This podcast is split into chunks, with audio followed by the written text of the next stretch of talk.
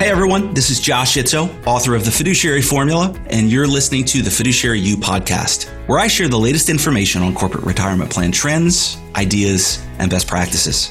On the show, I feature industry experts across multiple disciplines to get their unique perspectives and actionable insights about what it takes to navigate the complexities of ERISA and provide a great retirement plan for employees in a rapidly changing world. If you're a retirement plan decision maker at your company or a retirement industry professional, this podcast is for you. Hey everyone, welcome to episode number 27 of the Fiduciary You podcast.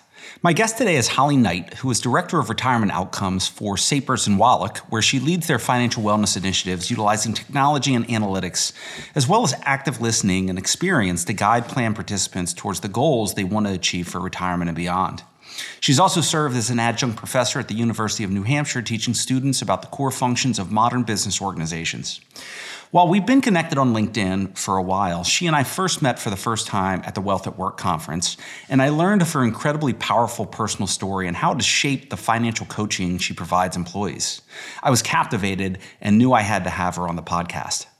On this episode, Holly and I discuss her personal story of growing up in poverty and being emancipated from her family in her teenage years, her experiences with the behavioral and emotional aspect of counseling and coaching employees, the financial wellness platform she's designed and launched, and the research she conducted to find the best tech platform that she uses to enable this offering, her experiences, best practices, and lessons learned from deploying a comprehensive wellness solution, financial wellness as it specifically relates to women and where she thinks the future of financial wellness and advice are going. I really enjoyed this conversation. I learned a tremendous amount, and I think Holly is a star when it comes to financial wellness. I think you will too. And so, with that introduction, I hope you enjoyed this episode of the Fiduciary You podcast. Holly Knight, welcome to the Fiduciary You podcast. Thank you so much for being a guest. Well, hello, Josh. Thanks for having me. I'm, I'm really excited to be here. I'm excited to have you. You have an awesome story. You and I, we've been connected on LinkedIn but we didn't really meet until a couple of weeks ago down at the Wealth at Work conference. We grabbed lunch one day and just started chatting and realized that we both had this kind of passion for behavioral finance and the behavioral emotional impact that mm. that money and and wealth or lack of thereof it if you will has on people and then you told me kind of your personal story which we'll get into which was just captivating so I am super excited for you to be here and we're going to have a fun discussion.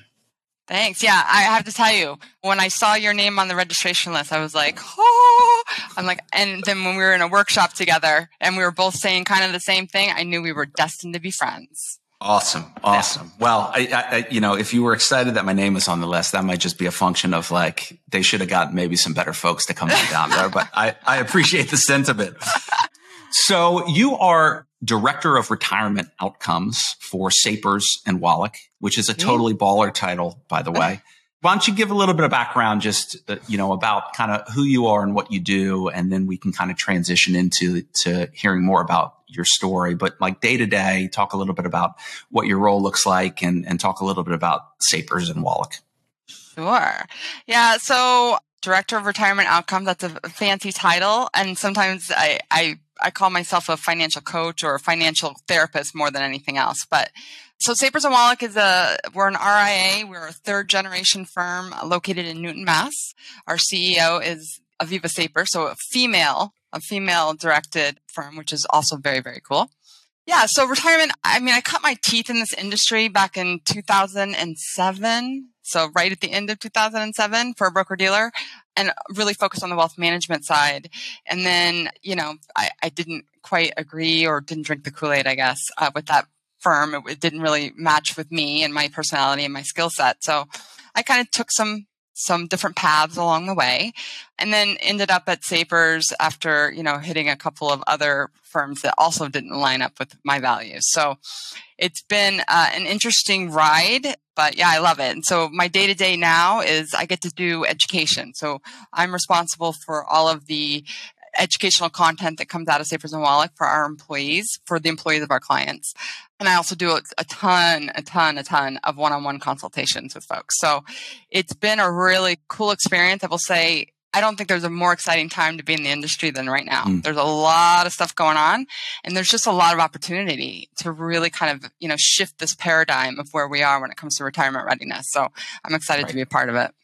That's awesome. That's awesome. And you've built some really cool stuff at your firm, built a, a, a financial wellness platform, leveraging a technology platform that you've essentially used to, to build on top of. We're going to get into that, but I think you've done some really, really awesome stuff.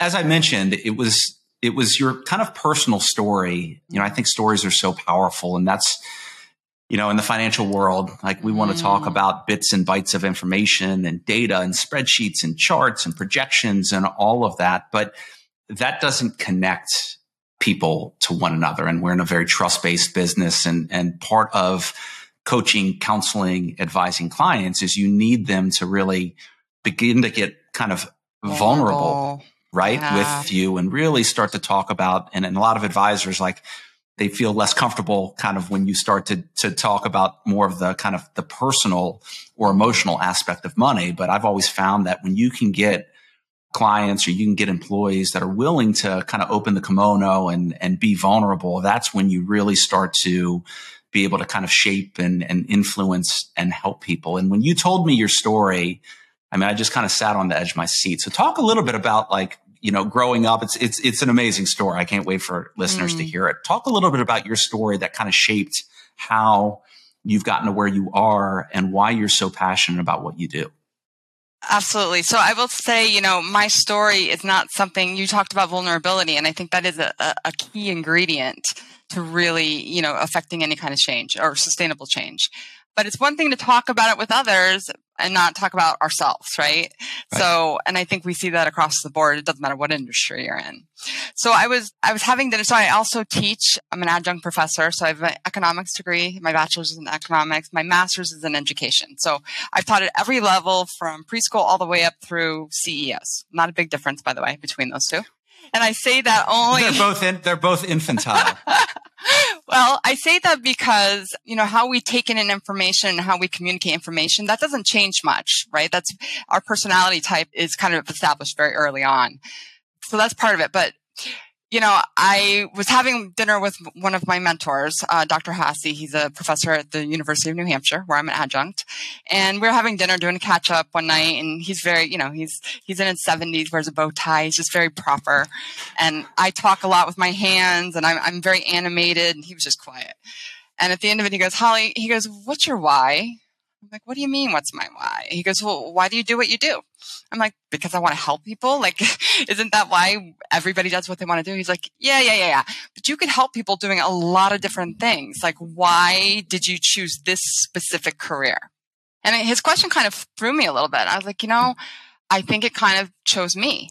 And he's, he said, well, what do you mean? And so I told him my story and, you know, I grew up in poverty. It was pretty extreme poverty and I was emancipated at 15. I moved out and couch surfed until I turned 16 and could afford to buy a car. got a what does job. that mean? What does that mean? I emancipated. I know what emancipated means, but in the context of being a teenager, like what does that actually mean? That means that you have all legal responsibility. So nobody else, mm. even though you're under the age of 18, you can make all legal decisions for yourself. So you're not dependent on anybody else. was that, that a crazy process? I mean, you don't have to get too deep yeah. into it, but like, was that a crazy process? It's actually, well, it depends on whether or not you are the only one that feels that you should be emancipated. So okay. for me, it actually wasn't, it wasn't that big of a process. Mm. I just felt at that time that I could do a better job. And I, I, didn't know what I didn't know, but I just knew I wanted something different. And right at 16, I, I was working full time. I was working 40 hours a week when I was 16 years old. Some of that was under the table. I doubled up with my classes my senior year of high school just so I could graduate early and, you know, just work because I was going to have to put myself through college. And so I did, got to college. I bartended three jobs at the same time and that's how I paid for it. And I graduated and I landed on my feet and I, I did okay. But you know, the road was not always easy. It was very windy and I had a lot of really low points. And really, the reason I do what I do is because there was nobody talking to me about finances, right? I was an economics major. Still, nobody talks to you about like personal finance. All I knew is that that little plastic card was going to give me what I needed in the moment. And I would worry about the repercussions of that later. Like that mm. wasn't something I was going to deal with now. You know, as you know, because you're in this industry as well, it's, you know, it took me like a decade to get myself out of the hole that I built for mm. myself, right? And so that would have been so so helpful we don't we don't talk about finances early enough i mean i just saw a statistic not too long ago that said 70 to 75% of people today the first time they're hearing about financial education is through their workplace 401k or 403b plan and mm. that's a really scary thing to hear yeah that this is the first time adults are talking about finances responsible yeah. finance so i told him my story and he said he goes holly you got to lead with that story and I was like, no, no, no, no, no. I can, I'm not going to talk about me. This isn't about me. This is about them. He goes, yeah, but how are you ever going to get them to like be vulnerable. We'll also tell you his background in emotional intelligence, and we did a lot of trainings together um, and facilitating trainings on that.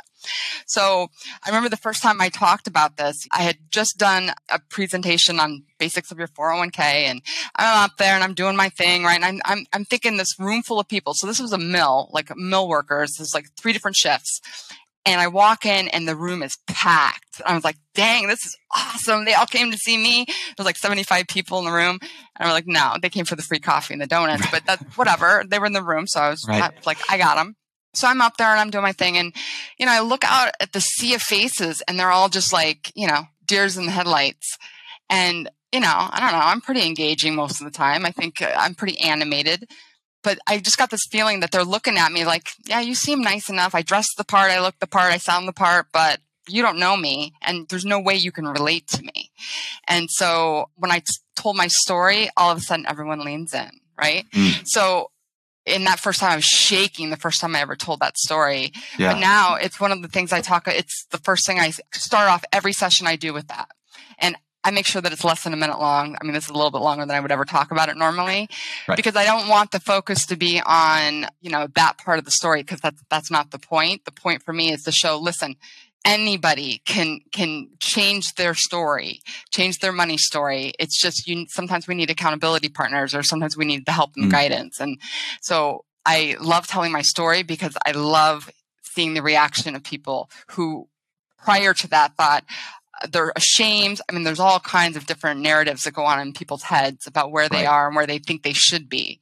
And so as soon as I tell that story, it kind of evens the, the playing field. And ultimately, the goal here is to help people. And if you can't get them to open up about everything that's going on for them, then it's, it's a challenge, right? So this is really kind of set that level for me as far as engaging with participants. So it's been, it's been good. It's been a good thing. That's awesome. Let me just ask you, just out of curiosity, mm. you mentioned you grew up in poverty. Mm-hmm. How did that impact your mm-hmm. relationship with money? And, you know, even now that you're in the business and you've got an economics degree, how do you see those experiences and, and how it impacted you?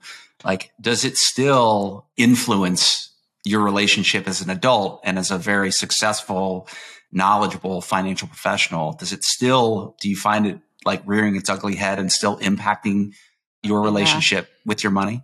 So I just have to say, I love that you just asked that question. We didn't even practice that. So that's right. fantastic because it's spot on. And so, you know, your money story is defined by the time you're like five, five or six, depending on what you read, but it's five or six. And so how we feel about money and how we interact with money as adults is established by watching those around us when we're children, right? Good, bad, or indifferent, it doesn't matter, but that is what helps, you know, the foundation of your money story. So for me, you know, I grew up in, in, in, poverty. There was never enough food to eat. I started working at Little Caesars and making, I had a younger brother and sister. Pizza, and pizza.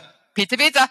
And an older brother, but I would, you know, I would go and, and, and work and I would bring dinner home almost every night, like for mm. my brother and sister. So, I mean, it was just a lot. And my mom was a single mom for, for some of that. And she, you know, was uneducated. I was the first one in my family to go to college.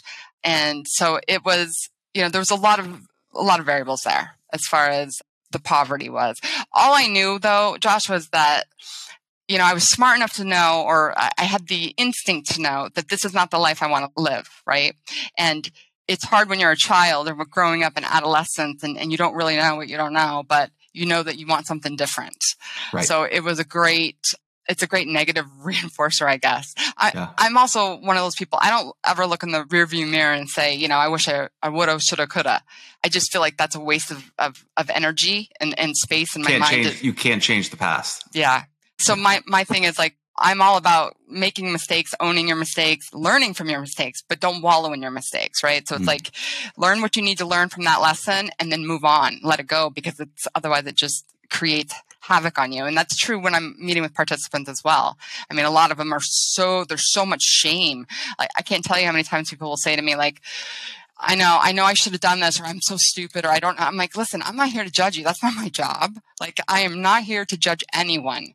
And to be totally honest, outside of you understanding what your money story is, because that is a very important piece going forward, it doesn't matter to me what happened there. You're telling me your goals are here. So we need to figure out how do we get from here to there, right? And understand your behavior and why you are, you know, why you made those decisions. That's important too. So yeah, does it still impact me? Absolutely. 100%. And, and that's another thing that I tell people. I said, listen, for some people, and, and I do this for myself and I counsel some people to do this if, if it's something that would be helpful for them. But when my paycheck comes in, it comes in and everything is allocated for. So I have four different high yield savings accounts that have four different purposes. They're labeled mm. that way. I don't have a, any kind of ATMs or debit cards. So if I actually want money, I have to go down and get the money or, you know, I have to wait for the transfer, which takes days.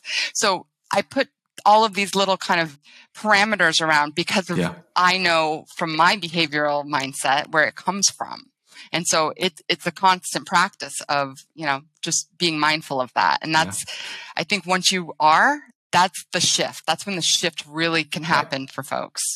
Yeah, you know, I think that there's just a couple of really cool things that you mentioned there. One is I love this idea of the money story and and not to paint things with a broad brush, but I think, you know, two of the dominant mindsets when it comes to money is either a scarcity mindset or you know, an abundance, abundance. mindset yeah. and how those things play out obviously have a really, a really big impact. The other thing I love that you said was, you know, we talk about, you know, having a, a, a plan, but making wellness actionable. You know, it's not just pretty platitudes, right? And, and I loved what you said is how do you take, you know, kind of if you understand and you're aware, and then so much of, of not allowing your mind to sabotage your money, I think is having self awareness. Like you recognize that you growing up, right? That you went through a 10 year period where you had to do a lot of hard work to dig yourself out of a hole because it sounds like, you know, you used credit, you know, cards. credit in order, but, and, and part of that was out of necessity, right? But now understanding that, Hey, I dug myself out. It took a lot of hard work. I don't want to go back there. I love the fact that like what you've done is you said, I'm going to put some, in, in some ways, some guardrails, right? Yeah. I'm going to create these four accounts. And in some ways, from a behavioral standpoint, we know about it with automatic features and whatnot with inertia.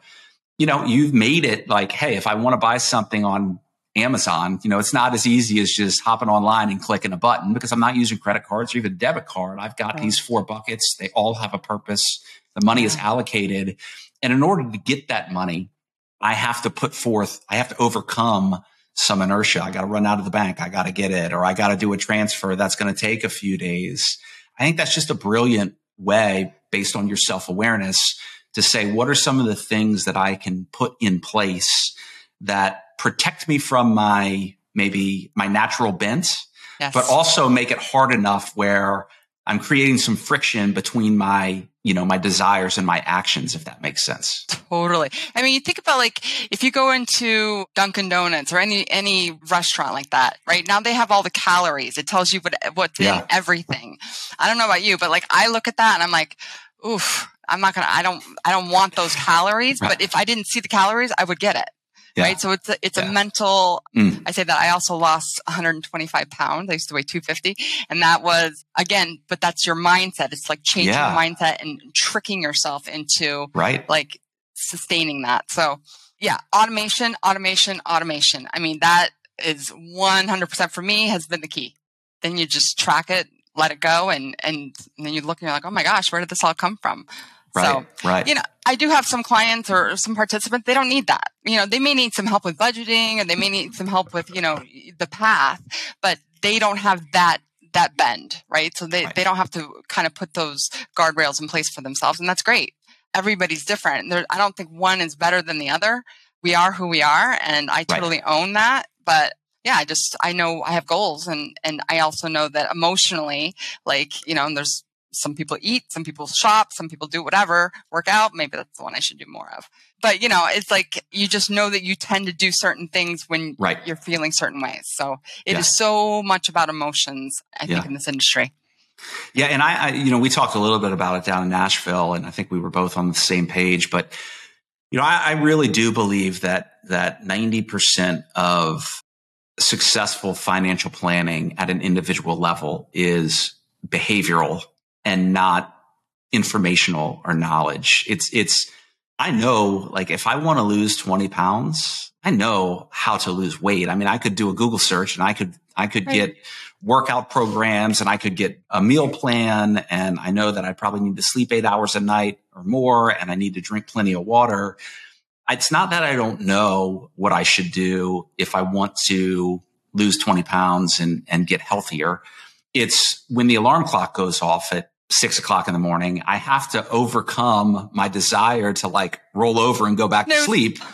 and I have to like, it's so much of it is behavioral. You know, mm. financial planning is not for most people is not, it's not rocket science. We're not curing cancer from an intellectual standpoint, but it's around how do you begin to control your behavior? And I think advisors over the next five to 10 years, my personal opinion, need to become experts in behavioral finance and coaching and understand things like, you know, there's amazing behavioral financial, uh, behavioral finance, you know, concepts, whether that's mental accounting or whether that's cognitive bias or in my latest book, the fiduciary formula, I have a whole chapter on it. And there's, you know, there's probably 10 or 15 concepts that people need to be need to be aware of. But the more advisors that can start to understand and I think teach employees and clients and help them understand themselves and then come up with those actionable strategies in terms of like, how do you navigate your natural bent, your money story with your behavior? Mm-hmm. That's the wave of the future in planning from my perspective. I don't know what your thought is. 100% agree with that. Like, I try I, to only have people on the show that agree no, with me. 100%. 100% agree with you. Listen, I'm an educator. Education runs through my blood. So for me, this is more than just, I mean, yeah, we, I can regurgitate factoids to someone and tell them this is what you need to do. But for me, it's like, I would rather them learn it and understand why they do what they're doing. So this outside of behavior, just picking investments. I had a participant a couple weeks ago. Uh, she's in her 20s she was in a target date fund. So we, we went through all of like her whole, all of her stuff. And she's like, I really want to kind of build out my own portfolio or I want you to help me. I'm like, okay, great. So I gave her like a style box and I said, here's your choices of investments. Here's the boxes I want you to fill in based on your risk tolerance and, and where you kind of should be. And she came back from that and she's like, I have to tell you, I learned so much about mm. like just, you know, what investments were on that particular project. And so I feel like, you know, if you really want to make sustainable change and, and behavior, it's people don't know what they don't know. So they need the education, they need, they need the knowledge to make those yeah. informed decisions. And that's accountability though. I mean, I won't use any record keeper names, but I will just say this. you know, if you look at all of the record keepers, it doesn't matter, you fill in the blank. All of them have financial wellness programs, right? They all have great platforms. They're huge. And they have great talent. They have great resources. They've got scalability. They've got everything they need to be successful. But yet when you look at the actual engagement rate from participants, it's single digits. And, and in my mind, why is that? It's not because, it's not because they don't have the talent, the resources, and the money. It's because there's no accountability. It's, mm. it's like, I, I use this analogy, but it's like, you know, you say you want to build a house and so you meet with the contractor, you design the house that you want. You're like, great. You show up to kind of see how things are going with coffee and all the building materials are there. And the contractor says, okay, go to it, go build your house. I mean, that's crazy, right? We wouldn't do that, but that's kind of what we're asking participants to do. Like, right here's all the resources for you. Now go. And we wonder why they're not doing anything. It's, yeah. there's no accountability. And if, if I don't have to be accountable to someone, then, you know, if I don't know how many calories are in that donut, then I'll get the donut because I don't have to be accountable to it. Do you know what yeah. I mean? Yeah, so absolutely. That's huge. you know, I loved what you said there. Like a, a lot of times we design in the industry, we design these plans to what I would call the highest common denominator, right? Mm-hmm. So that analogy you used, there is a small percentage of people that would show up at that job site, tool belt on, the, and pick up the hammer, and actually they'd probably go at it. And even a smaller percentage that probably would actually be able to build themselves something. Yep. But the vast majority would not the beautiful thing I think in the industry, and, and quite frankly, when you start to talk about the behavioral finance element and, and having been, you know, a co-founder of a firm where we built a billion dollar retirement pra- or, or private client practice and a four and a half billion dollar retirement practice, the private wealth industry planning wise actually is well beyond even though the retirement plan advisory space and a lot of retirement plan advisors want to get into wealth management. And I've started to say that, you know, we in the industry like to, and I've said this on a podcast before, but we like to make fun of advisors who we call like two plan Tonys because they don't have, you know, they only have a couple of plans. They don't really know what they're doing. But I hear a lot of these retirement plan advisors wanting to get into wealth management, thinking it's going to be easy and not realizing like when they're going up against the specialists on the wealth side, like they're going to be like the two financial plan Tonys because there's a lot of complexity around it. But I will say that where I think the retirement industry, one of the areas when it comes down to financial planning is ahead is around the behavioral aspect because of automatic features. Mm-hmm. And, you know, for the person who's totally disengaged, automatic features are, I think, has been a huge innovation and have, have, have really had a major impact. That was one of the most important things we did for our clients back in my former life was getting them mm. to adopt automatic features in a really progressive, forward thinking way that had an impact on their people, especially those who were really, really disengaged. The people who are engaged are always going to figure it out on their own, but it doesn't go the other way around. But talk a little bit about, based on your experience, how important do you think it is when you sit down with someone for them not just to say they want to get financially well, but that they're willing to put the work in and do what's necessary? Like how much is personal ownership and responsibility? How much does that play a role into people making progress? It's a big piece of it. It's a, it's actually a really big piece of it. I think, you know, a lot of times, and I'm seeing this more and more, especially just in the last year. I mean, the shifts that I'm seeing has been incredible just from an engagement standpoint. Mm. But a lot of times, uh, and you know this, it's like people don't know what they don't know. Right. So if they've scheduled a consultation with me, they'll come in and they'll, they'll ask questions like, am I contributing enough? Should I up my contributions? Like, am I in the right asset class?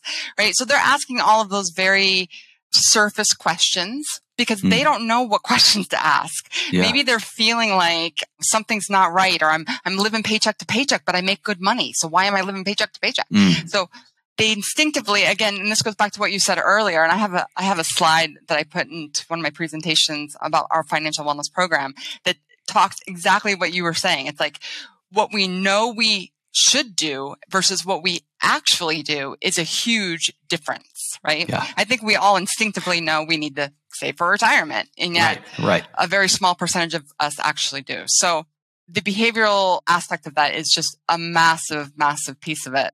But when they're coming to me, they, they don't really know. So I was struggling. I was really struggling just because we're a small firm. And so it's hard to get out there and talk to as many people as you can when you're a small firm.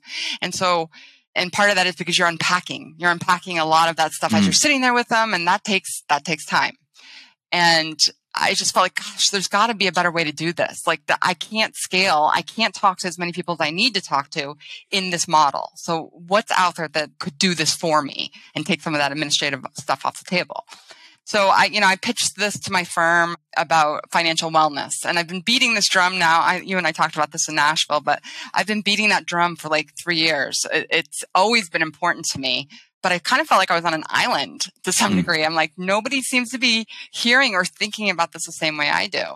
I worked for an RIA and uh, I went in, I did a presentation and, you know, again, it was like the sea of, you know, non-committal faces. And after talking to them, I'm like, what I learned in that one particular session was that they're not contributing more to their 401k, which is why I was there to talk, but because they're paying, you know, for the, their grandkids' education. They just took out another mortgage on their house. They're, it's like their money is going to all these places that is not helping them for retirement. Yeah. And I remember walking away from that and I'm like, oh my God, like this is exactly what the problem is. And so I went back to my boss. I went into his office and I'm like, I told him about my, my session and I'm like, we're having the wrong conversation. Like this isn't what we should be talking about. Like I can't get mm. people to get interested in their 401k when they're struggling to, to keep their house. Right. And he said, Holly, that's not your job. And he goes, your job is to go in there and talk about the 401k. And I was like, yeah, you're right. This is not my job. And I laughed uh, because it, this is literally not my job anymore. No, because it just, it didn't feel right to me. Yeah. I, it didn't feel like I was doing the mm. right thing. And so finding a financial wellness program and I pitched that to my to my firm and they said okay go out and see what you can find. And so I did you know I looked at a lot of different firms and I had different criteria that I was looking at as far as what would be a successful program for us. Um, so you kind of ran like a little RFP if you will for yes. a wellness platform yes. to leverage. And I, I'm like such a, a, nerd when it comes to statistics and data and, and using all that stuff. So I was like I had it all like spreadsheeted out but yeah, we found one and we adopted it in November of last year. So we just, you know, just finished out a full year of it and it has been life changing. It's been life changing for me, but it's also been life changing for a lot of the people that we work with. So, you know, that behavioral finance, that's a piece of it. But this, this program allows me to get to that meet very quickly. Mm. And that's what I love about it. So the, kind of the velocity of those interactions accelerates, if you will. Yes. And you can just take that and go in a lot of different directions. yeah. So, so you chose WealthSense well as the, yeah. as the platform provider. You know, a lot of advisors listen to this podcast and, and there's this battle going on within the industry around like you've got there's a lot of frenemies going on right now. You got record keepers that are, want to get into the wellness space. Yeah. You've got advisors who want to get into the wellness space and how they do it. The fact that you went through this process, talk a little bit about that because I think that would be helpful for advisors that are listening that that either are looking for a new platform mm. or are looking to launch a wellness program. How do they do that? Like what was the process that you went through? What were you looking for? And ultimately why did you like what were the I would say kind of the the best practices or the lessons you learned in choosing, you know, a platform partner. And then taking that a step further, you've had 12 months of kind of implementing the mm. program. What are some of the learnings and lessons that you've taken away from that? Yeah. So I did an RFP and I, and I, you know, nailed it down to or scaled it down to about two. There's two finalists. And the one that I was leaning towards, I, I mean, and I did a lot of research. I analyzed a lot of different things. I wanted something that was scalable. I wanted something that was packaged as far as the content. Like I'm always going to tweak because I'm that's what we do. But I wanted something that was already established. I don't want to have to come up with marketing and branding and and, and making sure all my presentations make sense. Like I just need someone to do that for me because that takes a great great amount of time. So that was one. And then the other thing was like we didn't have we have a great CRM, but it's been through some different teams of people over the years and probably eh, you know it needs a little cleaning up and, and we're kind of figuring that out but I want to be able to use data to drive action. I feel like there's so many times, and you know this as well as I do, but it's like I'd go up there, do an education session, and you know, I think I hit the mark. I feel like they, mm. you know, in that small group of people, they heard what I had to say, and and and I always would run a report afterwards. By the way, again, data geek, but I'd run a report just to kind of see if there was any action change leaving from that meeting. Yeah. yeah. Yeah, I always do that because I. so like did we did did you see like an uptake in participation or, or deferral rates right. or people changing their investments yeah. or anything like that? Yeah, I always pick like one nugget that I I, I know I can easily look at the actions. So like did right. they all increase their beneficiaries? Whatever. Actually, go in and put their beneficiaries. So I wanted something that had data. It was data driven because that's the other piece of this. Like you know, you can talk to HR directors or HR teams that, you know, on the financial education side about what they think their employees need.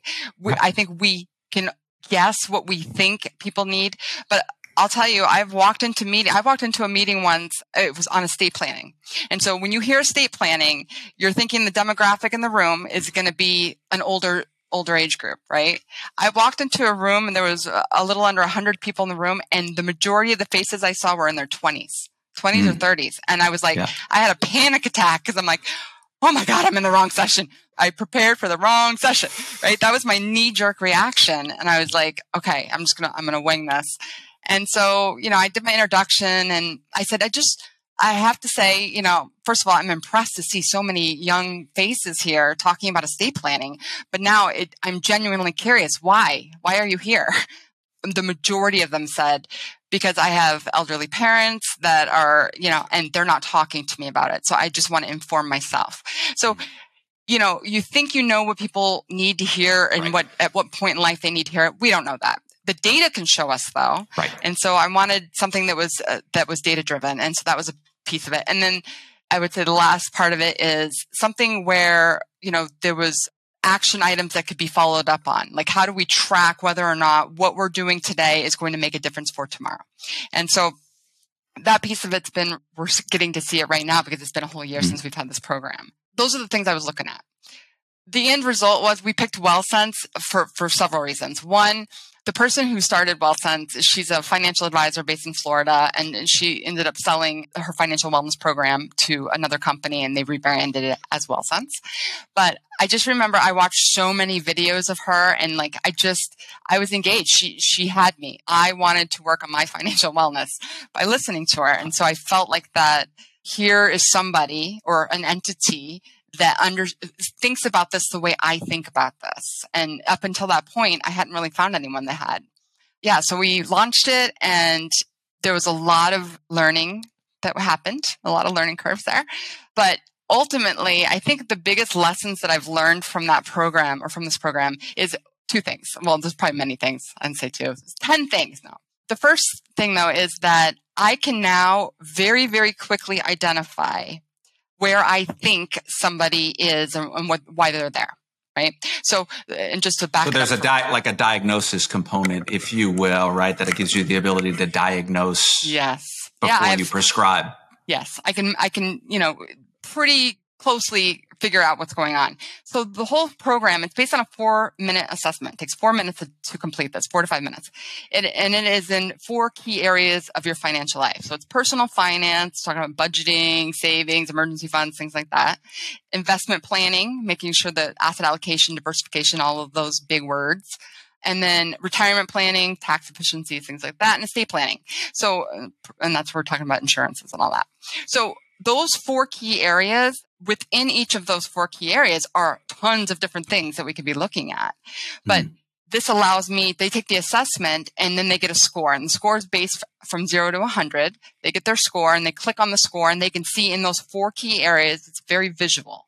They can see where they land, right? So me, I can look at that and say, okay, if I see, you know, that they're they're mostly like green on estate planning. I know that we're not going to be talking about estate planning because right. it seems like they, they've already kind of figured that out. So I'm not going to waste any time on it. And we focus on the ones that they need the attention on. Now, so that's where the velocity comes in. You're not burning cycles talking about things that, that no.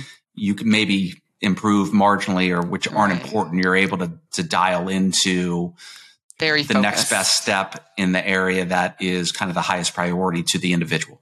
Yes, fair? absolutely. And one of the best questions on there is, what are your top three concerns? what's keeping you up at night? So now yeah. they're directly telling us, and and mm. these are, you know, they pick those. They're multiple choice.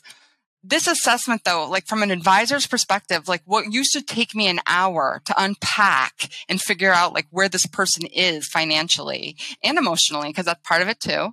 I can now do that in, in 15 minutes. So in 15 mm. to 20 minutes, which is about average for, for my consultations now, and they walk away from that consultation with action items. So it's, it's just really streamlined my process. And it now I run a report. So we, we launch a program. So when a company says, yes, we want WealthSense.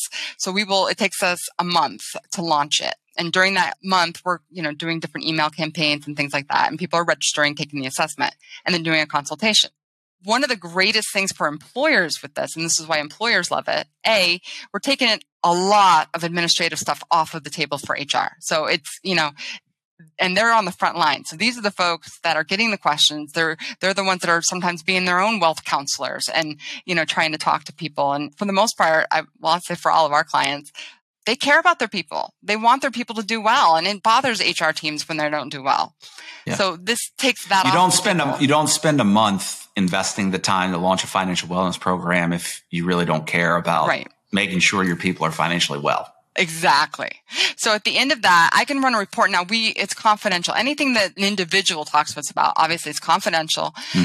but it does give us an aggregate of the workforce. So I can run a hmm. report at the end of that month of all the people who have taken the assessment. And I've got all kinds of data points to go back to the employer with when we do those executive committee meetings. It's like, okay, this is where your workforce is on average. Like these, your, workforce has told us that the top three concerns are these. So now I know when we do a group session, we don't really have to do a lot of thinking on what that group session's what they're going to be on, right? Because they've already told us what they need. Right. So they love that because now we can actually see and drive change towards those goals. And so that's that's a really big thing. And then one last thing, uh, well, not one last, but here's another thing I would say about this program that I think makes it very successful. From a behavioral standpoint, you know, if, I, if I'm working with a participant and they need all kinds of help, right? And maybe they've got a laundry list of 20 things they got to work on. If they see that list, they're like, and I'm out. Right. when faced with that much change, nobody does anything. Right. So I have learned through the process to shorten my presentation. So now they're only 30 minutes or less. And also action items. When I give them, I give three at a time. No more than three ever. And so once they're done with those three, and this is all done through the app. So, you know, I click it in, it gets sent to them. When they complete it, they click it off, and then we set the next meeting.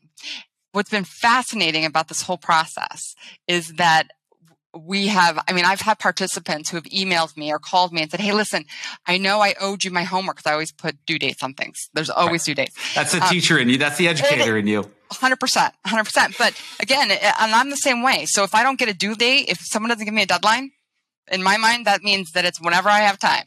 And so I think it's important to set deadlines. These mm. are about smart goals, right? Yeah. So, but I have participants now, Josh, who are coming to me and saying, Hey, listen, I know I owed you this. I'm so sorry. I'm going to get it to you. I'm going to work on it tonight and get, get it to so you. So there's the accountability. It's not like you, you know, they're kind of holding themselves accountable yeah. to you. Yeah. I love that. I'm like, wow, yeah. this is for you. But it's been a ginormous, ginormous shift. And I love seeing the excitement on people when they see like, oh, okay, I can do this.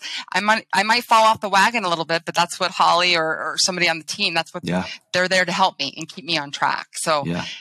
it's phenomenal. That's awesome. Yeah, you know, it's it's interesting. People think accountability is a bad word. And no. and a lot of times people think accountability is something you do to someone. It's actually not. Accountability is something you do for someone, not to them. Right. Right? And that little even that shift, number one, you can only hold someone accountable who gives you permission to hold them accountable. Yes. Right. I mean, that's, that's, that's critical. But, but holding people accountable, it can be hard but it's actually for them. It's not something you do, you do to them. And when people know that you actually, you're doing it not as like a stern taskmaster per se, mm-hmm. but out of this desire to really help them, I think that do, goes a long way in terms of opening up, you know, people's hearts and minds to wanting to be held right. accountable and providing that permission. Have you seen that as well?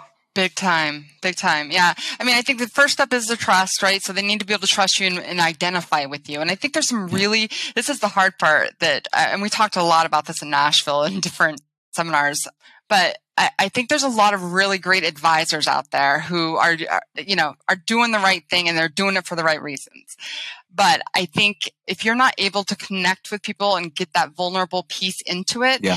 then it's going to be really hard to bring over a stranger essentially yeah. into, you know, your mindset or, or, or, to help them. It's really hard to help them. So trust yeah. is first, vulnerability, and then accountability. So, you know, if they have signed on to this program, they're signing on for that accountability factor. And I tell people all the time, I'm like, listen, again, whatever decisions you make are up to you. If you're saying that you want this, okay, but just understand that for every and good, bad, or indifferent, there's a yeah. consequence for every action that we have. Yeah. So my trade, job trade off, trade off management, basically. There you go. My job is just yeah. to inform you of all of those different consequences. Yeah. I'm certainly going to kind of direct you in, in, the direction I think based on, you know, based on uh, what I know of you and, and all of that. But ultimately, it's not my decision to make. It's yours. And you know, I'm here if you need me to support you. That's what it's about. So they're in. If, they, if yeah. they're signing up, they're in. So. I hold them accountable for it. Yeah. You know, one of my mentors has for a long time said that you have to want what your wants lead to. For a long time, I was like, what the heck does that mean? But, you know, what it means is this, like, go back to the, you know, losing 20 pounds, getting in shape. It's not enough to want to get healthier and let's say to lose weight. You have to want what those wants lead to. What does that mean? That means that I have to want to go to the gym at six o'clock in the morning. Mm-hmm. I have to want to maybe reduce my alcohol intake.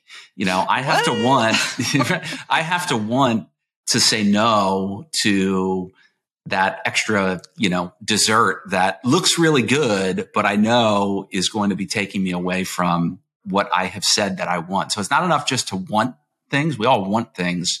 You have to want what those wants lead to. And getting back to the behavioral piece, it usually requires like discipline and some discomfort is involved oh. in getting what you want. As humans, we're humans, right? So as humans, we are not designed for delayed gratification.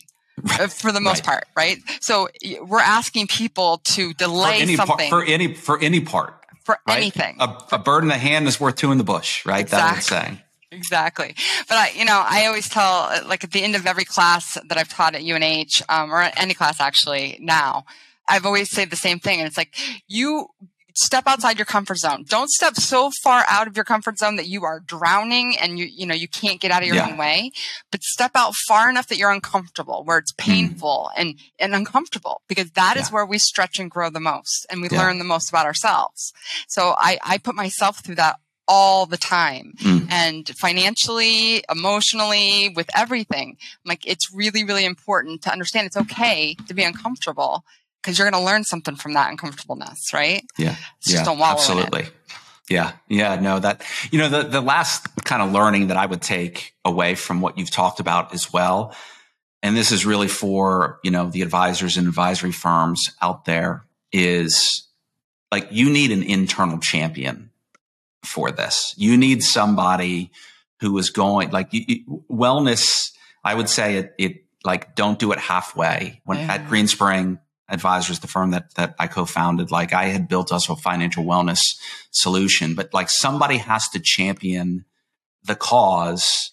It can't just be like you said, the record keepers, like every record keeper pretty much offers a wellness solution. And it's right. more like check the box. Like, yeah, we do that, but you need somebody to really have a program that is going to be successful in terms of being implemented and getting results for clients, you need somebody internally who's going to own it and really become that champion. Is that a fair assessment? Definitely. Yeah. I, I think our, well, our, our mutual friend, Brad Aaron says it this way. It's like, you need the tech. So technology is a big piece yeah. of what drives this forward, but technology and humans, like you need yeah. both. And Tech's so, an enabler. It's not a, it's not the, it's, it's not a the tool answer. in the hands of the craftsperson, right? It's not the, so it's not the, it's not the solution itself. Exactly. It's like you can give yeah. people all the resources in the world. I mean, we can do a lot of our own problem solving all day long, right. but you still need that human element to help yeah. keep you accountable. And that's, yeah. that's an, a very big piece of this. Yeah. So let's transition kind of last topic as we start to, to, to wrap up a little bit. I know one of the things you're really passionate about is wellness and planning for women. Women. And so talk a little bit about before we started recording, I kind of shared with you in 2019, I had created a, a, a, comprehensive financial wellness survey for our firm that we implemented with our client base. And, and, you know, I was hoping to get like three to 500 people to respond. I had almost 1900 people respond that to the survey. crazy. That's well, fantastic. And, and, and the survey was 75 questions. It was in 10 what? different areas. And we had a, what was interesting is, I used SurveyMonkey and, and based on their research, when a survey goes above 40 questions, completion rates drop to 25%. Yeah. I had almost twice the number of questions and our completion rate was 89%, Gosh. which was off the, off the charts. But I think it's because, not because I designed a great survey, but I think it's because this was on the hearts and minds of people. And the way that I designed the survey was it, it asked these 75 questions, but then I sliced and diced the data between gender, between age and income, because I wanted to see a multidimensional approach. And what was really obviously interesting was the number one gender and, and age aside, the most at risk population was people making less than $50,000. Mm. But the second most at risk population were women mm. making less than $50,000. And, and women expressed much higher levels of stress than men did. And also were focused on very different things. Men's were, men were heavy focused on like on investments and retirement, whereas women were much more focused around budgeting, debt management, compensation, stuff like that. So talk a little bit about kind of your passion for helping women become financially well. This is a topic that's near and dear to my heart. So how much time have we got? No, I'm just kidding. Yeah. As much uh, time so, as you need. First, I would say, you know, I also look at things from different lenses, right? And I think that's really important that we don't always have the same lens on. It's important to look at different perspectives. It makes yeah. things, you know, a little bit more deeper. The learning's deeper.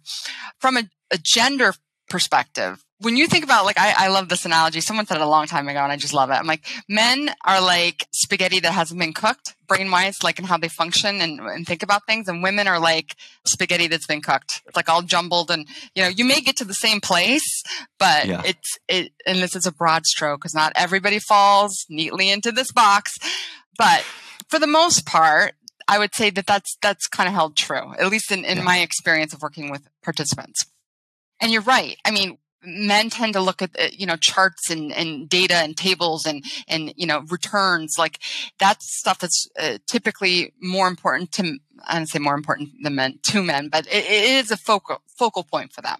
Yeah and the industry has kind of catered to that. Like I would say up until, you know, in the last few years anyway, it's, it has kind of catered to that kind of mentality. Financial wellness.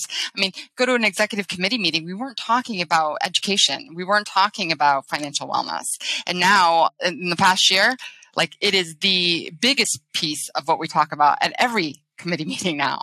Right. So, you know, the industry is taking a shift. When it comes to women though, it's, you know there's there's a couple of challenges that we face as women that you know are unique to us one of them is that you know from an income perspective, we are, although we have improved quite a bit, we're still making less. It's, I think it's, what is it, 82 or 83 cents to the dollar for every dollar that a man makes, a woman makes. And there's a lot of reasons. I know people are in different, you know, schools of thought on why that is. But part of that is, you know, when you look at people leaving the workforce, typically it's women who will leave the workforce at certain points in their career, usually when they're just starting to kind of like build up their career. Mm-hmm. So they take out, so their money's no longer going into retirement and they're staying home to either care for elderly parents or for children. And, you know, that traditionally has been kind of the roles that they've played. So a, they're, they're not contributing, which means that their money's not growing for them at the same rate as men. But then B, you look at the fact that women outlive men by five to seven years or nine years, depending on, you know, which data points you look at. We're outliving men and, and we have less money. So it's like, it's kind of a double edged sword there. So, so it's, I think it's really, really important that that needs to happen a lot sooner. But why is that? In my experience, women tend to, again, going back to we look at things differently, but if they don't understand something, it's like, you know, they don't feel like they want to ask the questions, right? Because they feel like I should probably know that. I hear this all the time. I know I should know this. I'm like, no, you don't necessarily should know this. I mean, right. you know what you know. But, you know, educating women about that much sooner is, is really important. But the vulnerability piece, that's why a lot of women, and we're, I mean, I'm sure you've heard this. We're going to see the largest wealth transfer that we've the yeah. country has ever seen, and it's happening in the next ten years. And it's going to women, millennial women specifically, because of the dual inheritance, you know, from um, spouses and parents dying.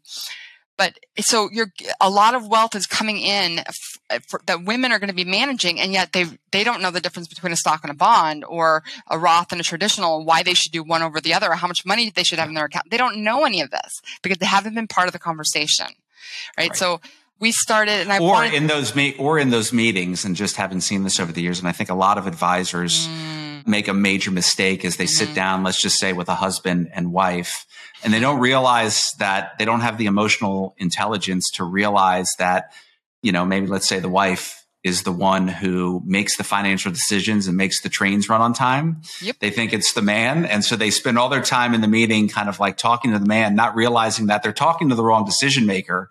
And just this wall goes up because yep. they haven't done a good, and, and it's not husband or wife. I think in a lot of ways to make a, a, a call it a marriage work successfully financially is it really comes down to in some ways navigating kind of marriage financial counseling and making sure that you know whether it's partners whatever mm-hmm. are on the same page that they both know their money stories if you will and can have an honest conversation about it and that ultimately they're selecting goals and and and mm-hmm. outcomes they want to drive where they're kind of negotiating and horse trading if you will mm. so that they're in alignment but i see a lot of advisors make the mistake of spending 80% of the time talking to the man in a meeting instead of of involving and engaging or you get men who are in the meeting and they just talk like you know they're the one driving the bus and haven't even like given their significant other the opportunity and the space to have their own opinion. That's happened to me. Actually, the very first time I ever sat with a financial advisor, my husband and I sat with him, who, by the way, this advisor ended up pulling me into the business. So we are friends now. But yeah. that first meeting, he didn't look at me one time. Yeah. And we, and I'm sure I stopped listening at some point during that conversation yeah. because I was like, he doesn't really care what I have to think, so I'm not going to even, you know, yeah. I'm not going to listen to him. And so we laughed, and he's like, "Oh, that was great. That was a great meeting. What'd you think?" Like, I, am like, "No, no, thank you." I'm like, he's like, "What are you talking about?" I thought he had some great points. I'm like, to you maybe but i didn't yeah. feel like part of that conversation and so mm. uh, you know and we're we're in this together so it feels like we should both be part of it yeah. just as a side note i watched this happen in front of me on the record keeper side we were doing a um, rfp they're changing record keepers and it was a huge plan and it was very well orchestrated like this whole rfp and so the guy one of the reps gets up there and does their you know 30 minute presentation not one time did he look at the HR director who was a female, right? Mm-hmm. And she, as we all know, you don't have to have three letters after your name to be the most important person in a room. Sometimes it's, right. you know, the receptionist who has the most power, right? Yeah. From a leadership yeah. perspective. And I spent the whole time, I was fascinated. I'm, I'm a, I'm a behavioral scientist. I love, love, love yeah. this stuff. And I just watched this kind of interaction and I'm like, oh, I'm like, and I leaned over to my boss. I'm like, they're not going to get this. And it was the mm-hmm. right plan or the right record keeper for them. I'm like, they're not going to get it. So they, they walked out of the room and we do our little huddle in, right? So, and then he asked, he's like, okay, so what did you guys think? And she said, we're not going with them. and I went, why is that? Told you. Nailed it. I'm like, I'm curious. What did you not like about that? She goes, he didn't even address me one time, the whole time. And she goes, and I asked him a question and just, he like looked at everyone else and didn't even answer my question. I don't want them. And I looked at my boss. I'm like, see, there's something to this. Yeah. Women need to be heard. And so, so part of one of my own professional personal initiatives uh, for this year was to do a women in finance series and because uh, it was really important to me that we kind of give them a little bit of uh, extra TLC in in this realm. And yeah. uh, sometimes women and men probably, but women won't talk about things that are vulnerable if there are men in the room. Yeah. And so that's why we kind of we kind of did this. And it's been a really interesting thing. We started with this group um, called Womenology. And so Aviva and I both, we, we co-presented two finance things and it was part of a, a bigger series, not just about finance.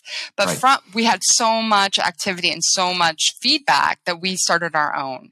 And so we've done six of them. We have one more to go, but it's such a great, it's such a great community because you've got, women on this who are from all different walks of life. They're at different points in their life, different socioeconomics, different religions, different everything, different mindsets. And it's really, really cool to see women talking to each other about things that they're usually vulnerable about. Mm. And I love that idea. And, you know, it kind of stemmed really, this is my last part about this. I could talk about this all day, Josh. I know you could.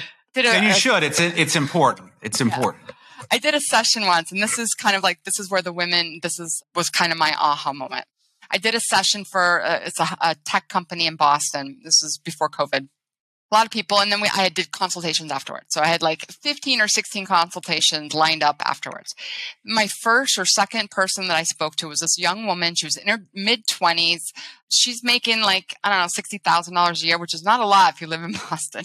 Right. but she was able to save $1000 a month. She had like mm. um, six months worth of emergency savings. She had no debt. I mean this girl had set herself up really really well. And i you know i was joking with her. Like i don't think you you don't need me let's not, I mean, there's always things we can tweak, but sure. I'm like, I'm like, I have to say, I'm, I am really, really impressed to see someone your age being so involved and so cognizant of what you're doing and mindful of your goals.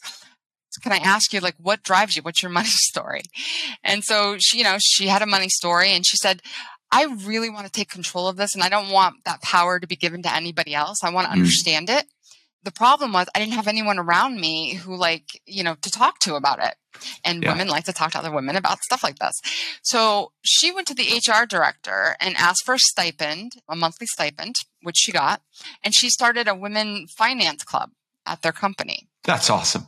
She set very concrete rules, and the rules were like three. So, one, you talk about what's bothering you, like what's bothering you right now? What do you need to work on? Where are your pain points? And people give feedback. The second one is you talked about x last month. What did you do differently? Or what roadblocks did you? So now this is the accountability right? And then the last one is how are you feeling? Because that emotional piece is big for women and a lot of decisions yeah. that get made are made based on how they're feeling about things. And so it was just fascinating to me. Fascinating to me. That day, I had about four other women who all said the same story.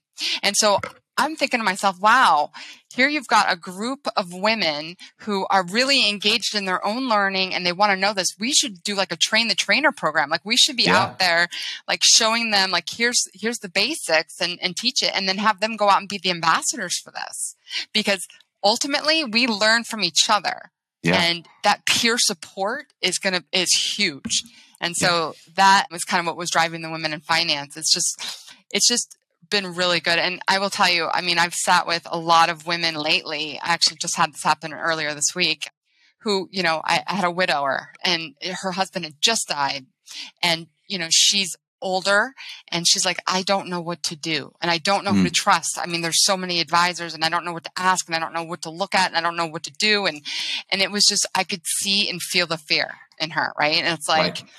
she's indicative of so many other conversations that i've had mm. and i watched my best friend this happened to her uh, her husband was on i was with her in the hospital he was in a skiing accident and he said anna anna in the drawer on the desk. There's a key, you know, all the stuff is in there. And she's like, Oh, you're fine. He's like, just listen to me. And then he ended up dying on the table. Mm. We coached soccer together. So we were very close.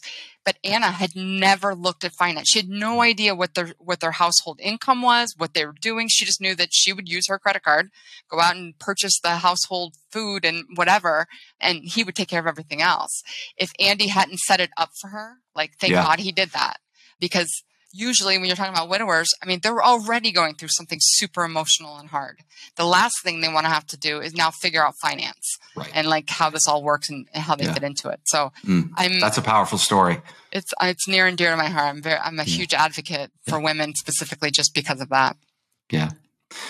Well, as we wrap up, Holly, this has been an awesome conversation. I can't I believe this, this was, I knew so this fast. was I know. I knew this was gonna when we when we met down in Nashville, I was like, you have got to come on podcast, and you have not disappointed at all. I usually wrap this up and I, I ask guests what their single best piece of advice for ERISA fiduciaries would be, because the, the whole purpose of this this podcast and kind of the fiduciary you brand, if you will, is to help to teach people to be better ERISA fiduciaries, whether that's a retirement plan committee member, or whether that mm-hmm. is an advisor, whether that is someone else in the retirement kind of ecosystem that's in support of retirement fiduciaries. So what would be your single best piece of advice? I would say, you know, for the advisors that I've talked to who are interested in my story or interested in financial wellness, but they're like, I'm not really sure if this is the right fit. Can I do this? I mean, I've talked to a lot of advisors since Nashville who have called me up about financial right. wellness specifically. I've said this before and I'll say it again. It's like, I think when you do the right thing and you're authentic about it, the money will always come. Right. Mm. And so, you know, setting up a financial wellness program, if, if you don't, can't scale it for yourself, you can't handle that yourself partnering with somebody, doing something because A, it's important and it's going to be, I think, in my opinion, the driving force for actually changing the situation we're in as far as retirement readiness is concerned. I, I don't think that's going to happen without holistic financial wellness, not yeah. just basics of your 401k. So I think that's uh, a really important thing. And then when you do that, you're doing the right thing for the for the employees. You can check off all your compliance boxes, but also it's going to help you grow your business. I mean, yeah. I talk to people all the time who typically i would say typically speaking you can kind of answer you know or help them along just as a participant in a plan then you run into complexities or as they you know start growing assets or growing their wealth they have you know they get married they have children they're you know all kinds of things that happen during life's path when they need someone to talk to about finances or financial planning, or maybe they're at a point now where they need financial planning uh, on a wealth management side, who are they going to go to? They're going to go to the people that like have been holding their hand through this process the whole time. Yeah. And I think that's a big thing. And you have to kind of be mindful of that. But again, if you do the right thing for the right reason, the money will come. Yeah. I think that's great advice. And, you know, growing your business, the flip side of that is the only way you grow is you retain, right? I always use the analogy like a coffee cup. Like if I pour coffee in a coffee cup and I poke a hole in the bottom, you know, if coffee is dripping out the bottom, in order to keep that coffee cup full, I got to make sure the rate at which I'm pouring coffee into the top is that exceeds the rate at which it's coming out of the bottom. And so, you know, when you, when you can engage and you have employees is something that, that I had our team do a lot was just at the end of these meetings, like, Hey, just if you found value in it, you know, make sure to drop HR a line or whatnot. If you've got employees that are going back to, you know, HR and saying, man, Holly is so awesome. I love this WealthSense. It's really hard to have another advisor. Like companies are going to be much less inclined, I think, when employees are happy to want to go ahead and make a change. So the, so, so growth isn't just about retention. It's, you know, it's top line, but it's also bottom line as well. And I think engaging, yeah. like you said, number one, this provides tremendous value to American workers. And as an industry, we have to figure out a way to scale planning to the masses, to the 97% of people who typically fall outside the realm of being an attractive prospect to, you know, an advisory firm. So I think that is awesome advice and I appreciate it. I, I, love. I feel like you are inside my head sometimes. You say these things. I'm like, that's exactly what I was going to say. But yeah, I agree with all of that. I can't, I can't even. I'll just my stamp on that. This is a fun business to be in. I mean, we're yeah. in a business where we get to really actually help people. And yeah. you know, I know there's advisors out there who are doing this because of the money or because of you know yeah. whatever. But I got to believe the majority of people actually do want to help. And, you know, I think it's our responsibility as an industry to move yeah. this needle because people don't know what they don't know. And it's our job to help them. So, yeah, absolutely. I, so, where can people stay connected with you? Like, what's the best place if somebody wants to reach out to you, they want to get in touch, they want to stay connected, find out what you're up to? What, what's the best way for them to do that? So my email is, it's easier. I'll just do education at sapers-wallack.com. So it's S-A-P-E-R-S dash Wallack, W-A-L-L-A-C-K dot com. I've got a good radio voice. You do um, have a good. I was just going to say you've got a good radio voice. I've got a good radio face. Oh, you've you got do. a good radio. You've got a good radio voice. Oh, but yeah, so if people who want to get in touch, you, if you have questions, whatever, education at Sapers is the best way to get a hold of me. And yeah, we can just go from there. But or LinkedIn, LinkedIn as well. LinkedIn. Yeah, I'll put both of those in the show notes so that people can uh, people can connect with you. Yeah, right. And there's no um, video, right, Josh? Like we're looking at each other right now, but you can't see my funny faces on video. Or is that going to be Th- on video? This is this is video. This is ah! this is Fiduciary You podcast is coming into like, you know, we're, we're, we're forward thinking. Like this is moving into video. So anyways, this has been an awesome conversation. I think you have an incredible story.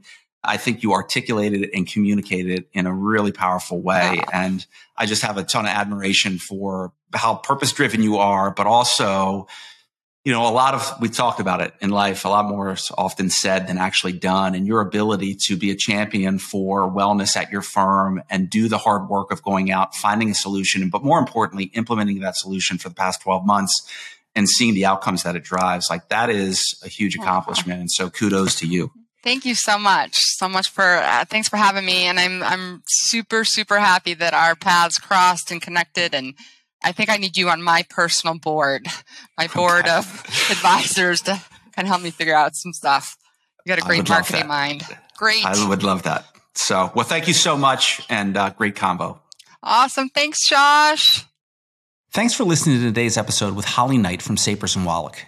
If you'd like more information or to learn more, go to fiduciaryworks.com slash podcast.